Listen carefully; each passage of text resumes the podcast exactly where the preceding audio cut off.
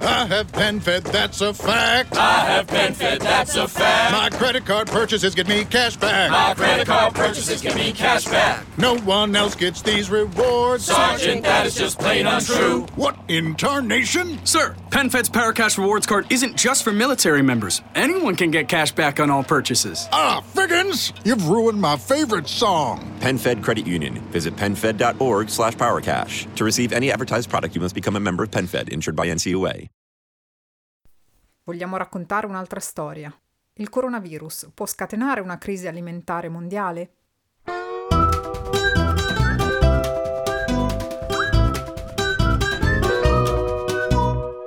Asparagi e aglio, fragole, albicocche, pesche e ciliegie, e poi carciofi, fave, piselli.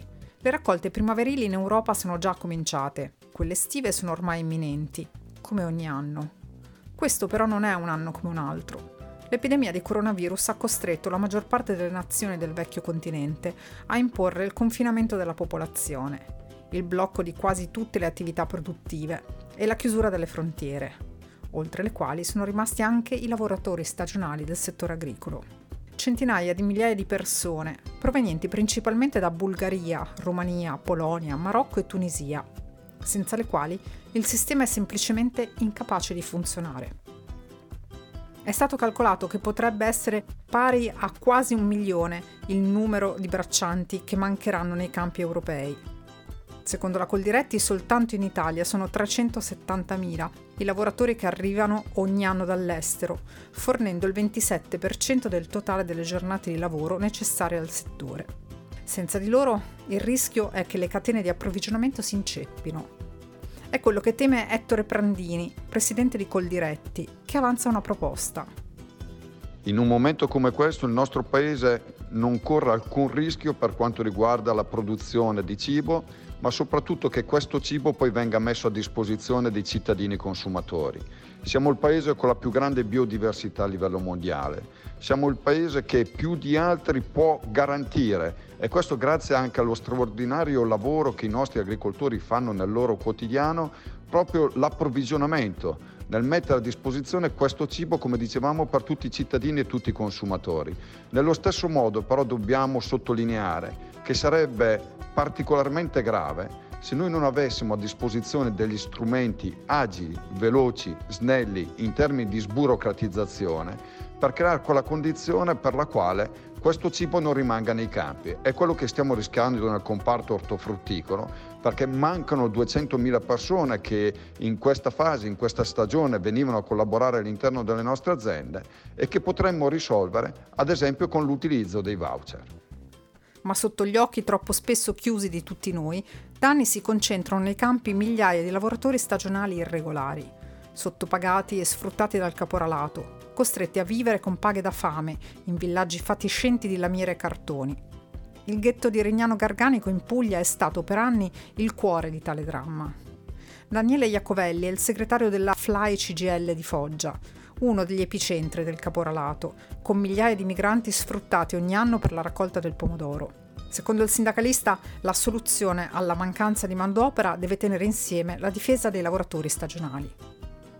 C'è effettivamente la mancanza di, di circa 4.000-6.000 lavoratori che in genere in questo periodo erano già presenti nel nostro territorio. Questo chiaramente è causato dalla, dalle limitazioni di spostamento in Europa a causa del, del Covid-19 e di tutto quello che sta accadendo. Uh, questa, questa condizione si potrebbe sanare in due modi sostanziali. Il primo è quello di provare ad aprire una sanatoria rispetto a tutti i lavoratori africani che attualmente sono nel nostro territorio e che potrebbero eh, tranquillamente diciamo, essere eh, una, una sorta di, di, di, sanatoria rispetto alla, ai documenti che permetterebbe quindi di avere un rapporto di lavoro in condizioni di, eh, di legalità che purtroppo oggi non avviene perché non avendo i documenti molto spesso lavorano in, in, in nero proprio. La seconda è l'applicazione chiara e vera del contratto collettivo mm, che riporterebbe sicuramente con dei giusti salari e con degli orari corretti moltissimi italiani eh, nelle campagne. In merito alla questione dei voucher, eh, noi valutiamo che non c'è assolutamente necessità dei voucher per due ordini di motivo. Uno perché il contratto agricolo ha una sua flessibilità che prevede che tu puoi assumere una persona anche per un giorno solo e l'altro è che sembra assurdo che gli imprenditori agricoli chiedano i voucher perché il voucher vuol dire acquistare dei buoni prima dell'attività lavorativa, quindi vuol dire investire molti soldi prima della vendita del prodotto, cosa che invece attraverso il salario i lavoratori vengono pagati dopo 15 giorni o 30 giorni, come dovrebbe essere. Per questo è necessario un immediato sostegno ai produttori, soprattutto i più piccoli, i più vulnerabili. Banca Etica si è per questo attivata con una serie di misure specifiche. Nazareno Gabrielli è vice direttore generale di Banca Etica. Gli strumenti di sostegno al settore agroalimentare di banca etica sono specifici per eh, un operatore bancario che fa finanza. La finanza non è filantropia, quindi eh, c'è da un lato il sostegno al credito in termini di eh, allentare quella che è la, la pressione con moratorie su mutui in essere linee di credito per la liquidità su esigenze immediate e, e, anche mutui e finanziamenti per operazioni di investimento più a lungo termine. Questo credito si finanzia attraverso la raccolta di depositi dedicati da parte dei clienti offerti a tutta la clientela di banca etica come investimenti che mirano a sostenere particolarmente il settore agricolo eh, e, questa è l'attività diciamo tipica. Poi c'è un tema di eh, attrezzarsi come banca in termini professionali per rispondere competenze, con competenze più specifiche. Questa eh, è un'operazione che è in atto già da un po' di tempo, ovviamente verrà rinforzata ulteriormente. Cosa ci sta a cuore è sostenere soprattutto le filiere. Eh, storicamente Banca Etica nasce col sostegno del settore biologico e per sostenere le realtà dell'agricoltura biologica, ma anche eh, le esperienze di agricoltura sociale e tutte quelle realtà imprenditoriali del settore agricoltura che hanno dei risvolti positivi sulle comunità. Poi c'è tutta un'azione eh, che si può dire, mettere sotto il cappello dei servizi, servizi agli singoli, quindi ai dipendenti delle, delle cooperative, ma anche ai lavoratori autonomi che girano nelle, nelle filiere di questo settore.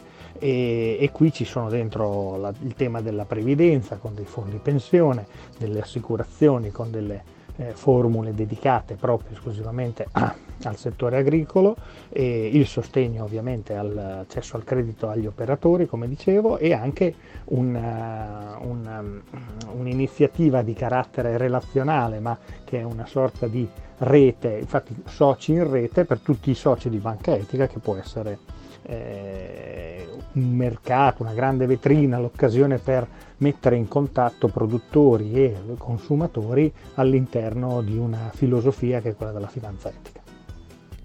Una delle realtà che sono sostenute da Banca Etica è Ecor Natura Sì, azienda specializzata nella commercializzazione di prodotti biologici e biodinamici. Fausto Iori, amministratore delegato di Ecor Natura Sì, ha le idee chiare. L'intera filiera alimentare, dalla produzione al trasporto alla commercializzazione, è messa a dura prova dal coronavirus. Quello che dà forza a Ecor Natura Sì, nella sua visione, è la resilienza e l'aver saputo sviluppare un sistema di partnership fra tutti gli attori coinvolti nella filiera. Iori vede nella crisi la possibilità di progettare una nuova normalità con al centro tre elementi chiave. Uno, ripensare il cibo come un elemento essenziale. Ci siamo accorti quando c'era pericolo, c'è problemi, ci sono dubbi, paure, che il cibo sta di ridiventando una cosa essenziale, non semplicemente una commodity. E questo è un grande cambiamento, un paradigma nuovo che deve essere riportato e ripensato nella testa di tutti i cittadini. Non è una commodity il cibo, il grano non è una commodity, non deve essere negoziato alla borsa, ma deve essere pensato come cibo. Seconda grande cosa che abbiamo imparato è che dobbiamo ritornare alla terra anche in un'ottica sociale. Il pensare che mancano centinaia di migliaia di lavoratori per raccogliere i frutti che la terra ci dà e questi di, centinaia di migliaia di lavoratori devono venire dall'estero, noi abbiamo nuovi lavori che devono essere fatti da noi, le persone devono percepire l'agricoltura come un nuovo posto dove lavorare, dove vivere.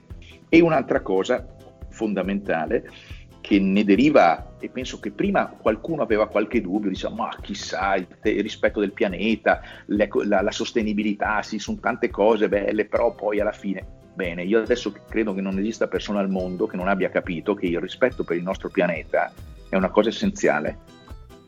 Ma il coronavirus rischia di creare gravi problemi ben al di là dei confini italiani. Il Kazakistan, primo produttore mondiale di grano, ha deciso di limitare le esportazioni. La Cina ha deciso di conservare scorte di farine buone per rispondere alla domanda di un anno dell'intera popolazione. E anche altre nazioni stanno ipotizzando misure protezionistiche. I massimi dirigenti dell'Organizzazione delle Nazioni Unite, quella per l'alimentazione e l'agricoltura, la FAO, l'Organizzazione Mondiale della Sanità, l'OMS, e anche l'Organizzazione Mondiale del Commercio, il WTO, hanno lanciato l'allarme in un comunicato congiunto, nel quale spiegano che il cortocircuito nel settore agricolo, dai campi ai mercati, rischia di provocare una crisi alimentare mondiale e un'impennata del tasso di povertà. Secondo una previsione dell'associazione umanitaria Oxfam, nel prossimo futuro la crisi del coronavirus potrebbe creare mezzo miliardo di nuovi indigenti nel mondo. Giosuè De Salvo è responsabile advocacy, educazione e campagne di Manitese e sull'attuale sistema di produzione alimentare e sui suoi limiti ha le idee chiare. Secondo me è un appello importante per evitare l'impazzimento delle borse merci mondiali che in caso di eccessive misure protezionistiche e blocchi alle frontiere potrebbero fare impennare i prezzi degli alimenti di base e acutizzare gli effetti della crisi Covid nelle regioni più povere del pianeta. Detto questo, colgo l'opportunità che mi date per contestare la premessa di questo appello e proporre una ricetta opposta a quella che sembra essere in esso contenuta. Contesto la premessa quando dice, cito testualmente, la sicurezza alimentare e i mezzi di sussistenza di milioni di persone in tutto il mondo dipendono dal commercio internazionale. Beh, è un'affermazione pretestuosa perché il 70% del cibo che sfoglia gli abitanti del pianeta è prodotto da piccoli e medi agricoltori, mentre la stragrande maggioranza delle colture provenienti dal settore industriale, come mais e soia, viene utilizzata principalmente come mangime per gli animali o per produrre biocarburanti. E questo mi porta alla considerazione principale che mi suscita questo appello. Se solo le filiere alimentari di prossimità garantire la sicurezza alimentare della popolazione mondiale, allora ciò che bisogna fare è metterle oggi nelle migliori condizioni di contribuire al superamento dell'emergenza e puntare sempre oggi su queste filiere per costruire un modo diverso di produrre, trasformare e distribuire cibo perché il modo convenzionale, quello basato su chimica, petrolio, commercio internazionale e grande distribuzione organizzata, ha fallito e oggi è assurdo proporlo come soluzione ai problemi di natura sanitaria, ambientale, sociale e economica che esso ha determinato negli ultimi 50 anni. Il prezzo della crisi, come spesso accade, rischia dunque di essere pagato soprattutto dalle persone più povere della Terra, a meno che il mondo non decida di accogliere l'appello lanciato da FAO, OMS e WTO che ha chiesto ai governi uno slancio di solidarietà per garantire sicurezza alimentare a tutti i popoli della Terra. Sarà la volta buona?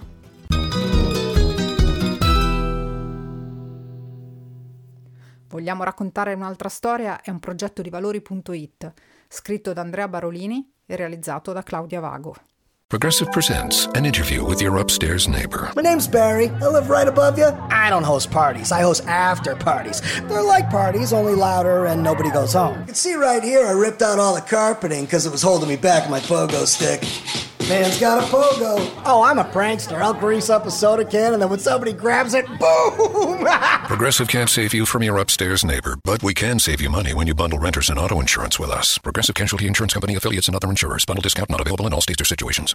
Hey, we get it. You don't want to be hearing a progressive commercial right now, so let us tell you something you do want to hear.